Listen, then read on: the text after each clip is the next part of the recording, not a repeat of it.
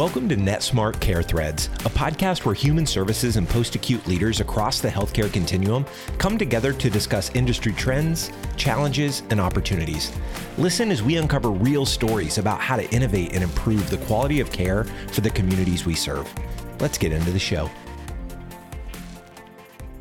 My name is Mike Valentine. I'm the CEO for NetSmart, and I'm the host of the uh, podcast this morning for NetSmart Care Threads and I have a, a really interesting, cool story to engage with today. And uh, I've asked Toni Pergolin to uh, join us from uh, Bancroft. And um, uh, that Bancroft is uh, on the human services part of healthcare and has a long legacy of serving individuals with IDD, autism, and now getting into other service lines as well that we'll let Toni talk about. So, welcome, Toni. Why don't you uh, start off with just give a little bit of background on on uh, yourself and on Bancroft? Sure. Well, um, thanks for having me today. Um, happy to be here uh, to talk about Bancroft as always. Uh, as you said, I'm the CEO of Bancroft. I've been here for 18 years now, and I'm really excited to be celebrating 140 years of changing lives for people with intellectual and developmental disabilities, autism, and brain injuries. Serve about 2,000 individuals today in 250 group homes, four schools, two campuses, 14 facilities for day program, outpatient space, and admin. We have about 2,800 extremely dedicated staff members. That's awesome. That's awesome.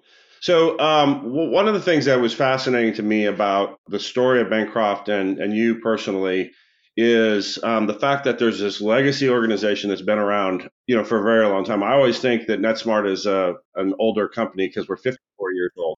So it's a it's a really great story uh, and one of the pioneers. But the, the the beginning of the story 18 years ago started with you as an accountant coming into the organization when it was not in, in great shape.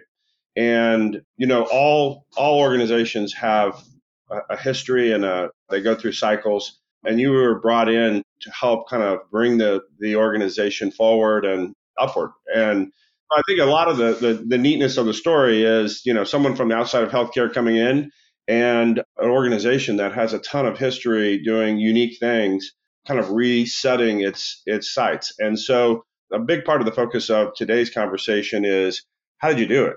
Uh, you know, where did you start? And how do you, as an organization, think about setting strategies for yourselves historically? And then how do you see that going forward? So, really great intro to to really my my journey, if you will. Here, um, you know, I came in from the outside, knew nothing about Bancroft, didn't understand, you know, kind of what they did or how they were funded or anything like that. Um, I came in in the middle of a financial crisis, uh, as you said, and really just went to work from the kind of business perspective. And, you know, I, and, and I think this is an interesting fun fact. So in 140 years, I'm only the ninth president of the organization. So people have been here for a very long time. And the people before me were experts, truly geniuses in the autism field. So it put Bancroft on the map because of our treatment and how we were able to deliver care. What they didn't have was the business acumen. So while I couldn't have arrived and you know know how to establish autism treatment, like they couldn't do the business piece. So it really was you, you have to have both. I think is is what I learned there. So they did all that piece, and then when I came in, I really stabilized it from from a business perspective. And you know, not rocket science, really. I mean, I've gone through a lot of turnarounds in my life. You really just you have to know, you know, what the funding stream is. You have to know what your costs are. And honestly, I would say the biggest thing we did is we got smaller before we got bigger. So we had sites in Louisiana and we had in California and in Maine, and we had to really divest them and really come back to our core our core mission right here in New Jersey about really what we do. And once we could stabilize that and we could like make payroll without waiting for the mailman to come in every day, we really were able to, to sit back and say, okay, now, now we're stabilized. Where are we going from here? And we were really able to plan, I think, in a much more thoughtful way when you've got the business, you know, acumen in mind about growth, because you, you can't do everything. right? We know that every company can't be everything to everybody. But what are you good at? And what's the funding model so that you're successful in it? Right. And uh, I think that the line of you got to get smaller to get bigger. Uh, I use that myself, and I, I, like the the connotation of it's all about building blocks, right? If you're not good at the foundational building blocks, then you're not going to solve the, the the other pieces. The other thing that is, I think, the best thing about being in healthcare, but it's also an Achilles heel, uh, is you've never met a caregiver that doesn't want to take on a new opportunity to care for a of, of humans, right? And so there's this insatiable demand to do the next thing and the next thing and next thing. Um, doesn't always come with a, a business plan or a, a, a bottom line margin. You know, it's it's a great point, and and you know, it's really there's a lot of education around that with our clinicians because you know, like we don't get paid for that, then you can't do that. You know, but they need it. They do need it, right? So it's it's really, and I would say we work on both ends. Of course, we we work with our clinicians to understand more the business model, we also work with our funders to say, you know, if we can do this now, it's going to save so much more later. But the funding, you know, unfortunately in our space is not connected. So, you know, these people, the state doesn't want to have to pay for it because the insurance will pay for that when they're in the hospital. Well, that's just not good care, right? So there's a lot of education and advocacy that that I found that we spend a lot of time with our funders.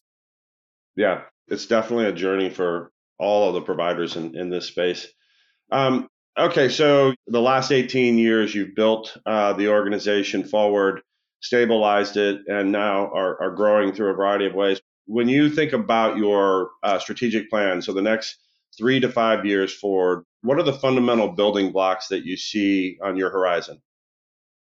When I think about, you know, a strategic plan here, which, you know, I'm a big believer in them and have, you know, done, done them every three to five years. And, you know, a little bit um, to your earlier point, a lot of it was just strengthening our foundation, right? Let's be good at what we do. But now we feel pretty, pretty strong about where we are. And we're really, you know, this next plan is much more visionary about our future. And for organizations like Bancroft, a strategic plan is much more than just an operational map it's truly a powerful vision about changing people's lives.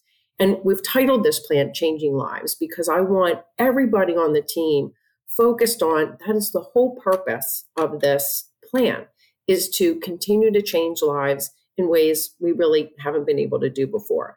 So, four components. Um, first and foremost is um, significant growth plan. You know, every strategic plan that I do anyway is about growth because it's all about how we can not only just keep growing revenue, but how we can expand our access, right? I mean, as fast as we grow, it's not fast enough. And we get calls, you know, I, am a mom myself. So when I get these calls from moms that say, like, please help my kid, I mean, you know, I, I want to help their kid. So we, we really are focused very differently about expanding access to care. We want to inspire clinical excellence. And by that, I mean we want to deliver whole person care we want to be innovative in our care models, and we want to be a resource to other professionals in the field. Like, we really want to expand what we think we do really well so that, like, you don't just have to be at Bancroft to get our care. I mean, if there's other professionals out there, if there's other people who we can help benefit and learn back from, we want this to be a part of the plan. We want to be much larger than just our four walls. We want to transform the employee experience. And to me, this is probably the most important in this plan because without staff, we can't grow and we can't deliver the best care. So, really knowing how we can transform their experience. And I think every company today came out of COVID recognizing that employees, they want and they need something different from their employer. And we gotta we gotta step up to that. We we really do. So, you know, for us, it's about how do we care about their whole well-being, right? How do we care about what's going on in their family life? How, how do we care about, you know, why they can't get to work on time? How, like, how do we, we worry more about just, you know, the eight hours that they're here a day? And the other piece is how do we make their work easier? You know, how do we make sure that everything they do, everything they need from Bancroft is easy to access, right? They have their direct care. They have a hard job, but working in Bancroft shouldn't be that hard. So that's that's another focus of it. And then last but not least is leveraging technology. So, you know, technology I think is booming in every industry these days. And it's really just now entering our industry. And we want to really be the leaders in that. And we see it in a lot of different ways. We see it around, you know, person-centered technology. We see it around making work easier. And, and we see it around like just building that whole foundation of technology. So I'm excited about the future. And, you know, I'll tell you also different from last time. I've been um, on this like path of um, campaign, if you will, of talking about it everywhere I go, which is why I was so thrilled to be able to talk with you here today. But we've been out talking to community leaders. We're talking to our families about it. We're talking to our legislator about it. We're talking to our key stakeholders about it because we can't do it alone. We know we need partners in this. We need our health systems to partner with us. We need our universities to partner with us. We need our business partners, right? The people who are vendors. We we need them. As we grow, they need to grow. So I've really been out on this kind of tour, if you will, just talking about this. So people were like, if that's what Bancroft's doing, I'm going to do it with them. Right. I love that. Love that. It's very balanced, uh, which is is great. It's amazing to me, and I know how it happens. We all get busy. We do strategy work, um, and then you start the hard part, which is uh, start to make it real. And we connect with a lot of organizations across the country and it's amazing to me how few people, few organizations can sustain a strategy that, you know, spans over multiple years because it just, it gets hard. It's a cultural thing that the connection to your point around evangelism and the, the strategy of everyone inside needs another strategy, everyone outside needs to understand the strategy and what it means to them, I think is key because if you're not doing that, it gets forgotten because the wind activities take over and you forget about where you're really trying to drive the bus in the first place.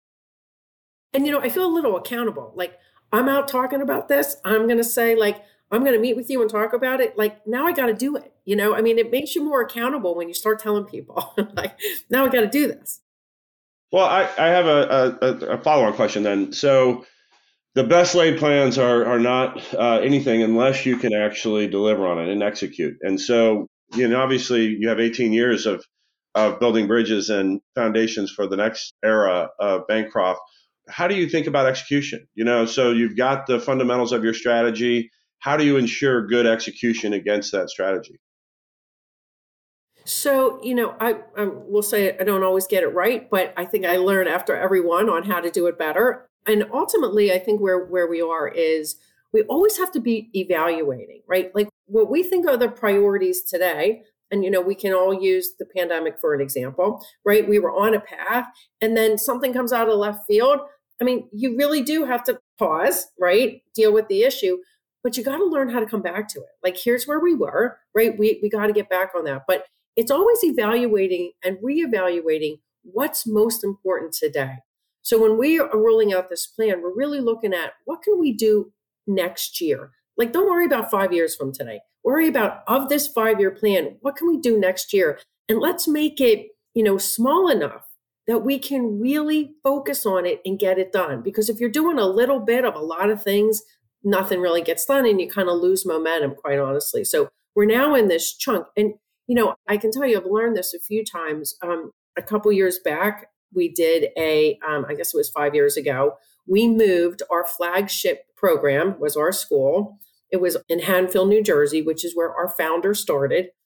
And after 135 years, we literally moved it to Mount Laurel. And this was huge, if, if you could imagine. And I really, for the three years ahead of that, I mean, I almost put on blinders for my organization. Like, we're not stopping this until we're there because, you know, we'd get like an opportunity. Hey, these people want to talk to you about merger. I'm like, can't do that today. Like, hey, how about this new program? Can't. There's so many ways you can get derailed, and so it was so like uh, everybody just keep on moving till we get this done, and now we'll take on the next thing. So I think that's a really key thing to think about: is what can you accomplish in this year, and then just keep the priorities minimal to that. Right. I totally agree. Totally agree. We have this concept. Uh, you talked about breaking into smaller parts uh, we have this concept of big rocks. So big rocks are what do we want to accomplish in the next 90 days? And then we, you know, we have all company calls and we talk about the big rocks. And then every 90 days, we or every month, we give an update on where do we stand against the big rocks that we we all signed up for. And it's a way of connecting the dots, I think, as you said, to the bigger picture. And I also think it's really helpful for the organization because when they know what the big rocks are, then they can keep their focus there too. And it's almost like if you're working on something that's not in the is doesn't support this plan, put it aside because this is where we're going. So I think it helps clarify like the whole way down the organization on what we should be working on. Yeah, love that. Love that. 90 days. I got I got to think about that. That's that's a good one. yeah. um, and you know, it's it's for the exact purpose that you said is um, if someone you know raises an issue that's related to one of those big rocks, then you you know it's a priority. Um, you mentioned in your your uh, discussions earlier uh, the concept of uh, mergers acquisitions and that as a way of augmenting your growth forward. What's your view on M and A as as part of your longer view strategy? So, you know, I really believe that as funding shrinks in our industry, that M&A is really one way that we can continue to provide the quality services to those in our care and, and across the industry. I mean, we've I feel like our industry's been talking about this for a long time. You know, we're seeing it in the banking industry, we're seeing it in the hospital industry, and and we, we're just kind of talking to it. But ultimately, as funding shrinks, we have to kind of come together. And, you know, so we think about it on, you know, what are we good at, right? What do we bring to the table of a, of a merger? And, and what do we need? And I think those are two really, really important things for, for both organizations to think about. So right now, you know, really what we do best, there are, you know, really claim to fame, if you will, is really the, our longest histories is education. And so we've started building a school network. And what we're finding is, is that there's schools out there that are part of other larger organizations. And these other larger organizations, they don't have the focus, they don't have the resources. And so when we bring them into ours, I mean, they thrive. And now they've got peers and they've got clinicians to, to talk to and to, you know, there's so much value for the employee and of course for the, the student themselves. So it's like looking for, you know, what what do we do well and and how do we build that out? Um, and you know, it's been interesting. We're, we're also talking to you know other like organizations, and one of the things I think is most important when you kind of go through this is to really understand what you have to give up when you're ready to do this. You know, and we've gotten through pretty close to some organizations and and then they're like oh, oh, oh no no no I, am not ready for that you know so which is fair but I mean, it's really been a, a journey and a learning process. You know, and I also think timing is important as well. Like, you know, we really are connecting with organizations where, you know, that maybe their CEO is retiring. The board is like, we want to retire. We've kind of been doing this for a while. And and I would really suggest that an M&A is an option that should be considered at those kind of key timing issues before you start all over again. It doesn't make sense to really look at combining some of this. Yeah, I, I think we're we're going to see more and more uh, consolidation. Uh, you see it in spades in the acute care world. That um, it's like every every week there's another uh, almost mega merger, and that impacts the re- it has downstream effects to the the rest of healthcare. Uh, okay, I'm gonna I'm gonna pivot now. You mentioned technology as one of your uh, strategic pillars, and obviously we're biased on that topic and agree with you. But um, what what are what are the kinds of technologies that that you're thinking of? You you touched on them briefly before, but what what kinds of things do you see playing a role in driving efficiencies or you know clinical care, et cetera? Right. So you know we've we've laid out this technology plan in um, in, in a few sections. So first is person centered technology, and these are things like smart homes, right? So you think about um, you know, for the individuals we serve, like faucets that on, that come on automatically, uh, stoves that shut off automatically in case somebody forgets it, right? The refrigerator that takes the inventory of what's in there and spits out the shopping list, right? So there's all those things that a lot of people are already living with that we really think can help the skill building piece of the people we serve. We're also partnering with tech companies, which has been really interesting that they come to us and say, we want to be in your space. And we're looking at virtual reality for skill building for the people we serve. We're looking at skill building training for the um, for our staff. So I think there's a lot of um, virtual reality coming out there, and also assistive technology. I mean, you know, I, I would say 75% of the people we serve are nonverbal, So to be able to give them a voice in some way is just huge, right, for quality of life. So that's person centered. We're looking at um, technology to make work easier. So we are um, in the middle of a new payroll system implementation, which is kind of the the big rock, if you will, for this year. Let's just get this in. But it'll allow people to self schedule and it'll allow people to check their payroll and get paid even before payday, like all those types of things. Again, for the employee. We're looking at a new health record, a new EHR, um, which will be critical. Uh, you know, it, it, it really is kind of the main system of the organization, so that'll help overall. And then and then virtual reality, as I said, and then hardened business resilience. And this is stuff like cybersecurity, right? I mean, we all got to be focused on these things now. The business continuity plan. What happens when all this goes down? So, you know, th- those are kind of the main buckets. But, but again, I really think that this is really an important initiative for our industry and certainly at Bancroft but as we talked about before, we have to do it in a way that the organization can embrace like capacity to learn this. I mean, this, you know, technology I've really realized is, is not just putting a new system in. You need a whole different skill set to maximize these systems. You need change management so people understand what you're doing. I mean, it is more than just put a new system in. And so it's really understanding from a capacity perspective in the organization, the timing and how many we can deal at one time. But I'm excited about it because I think it'll be a game changer in our in our industry once we're done in, at Bancroft. Yeah. Well, uh, I think your ability to link technology to the impact you want. A lot of people go into it thinking, okay, I need this, you know, billing system or payroll system because my old one's sleepy. But really, I need to connect the dots to what are you trying to do? You know, I'm trying to engage your, you know, employees in a different way. You're trying to impact care. I think being able to connect those dots allows you to build a more powerful strategy um, than just I'm checking the boxes across the enterprise.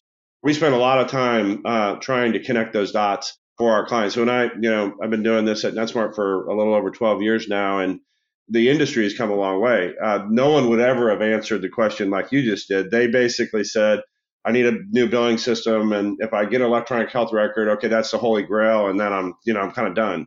And now trying to engage employees and consumers. right. It, it, it's a whole different, it's a whole different, you know, initiative now, but, but critically important. Great. Great.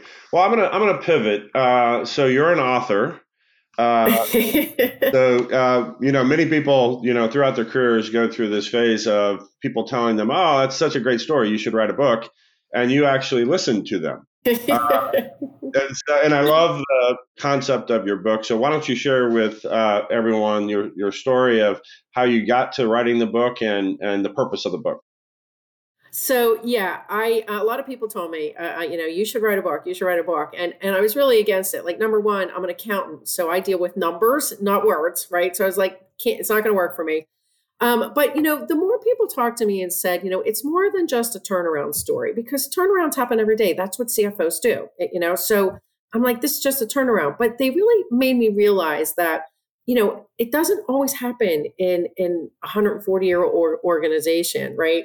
And so for me you know what what finally got me to to writing it and, and i would say it, it, was hard and, and there's not going to be a sequel so um, i you know get it and and be done with it.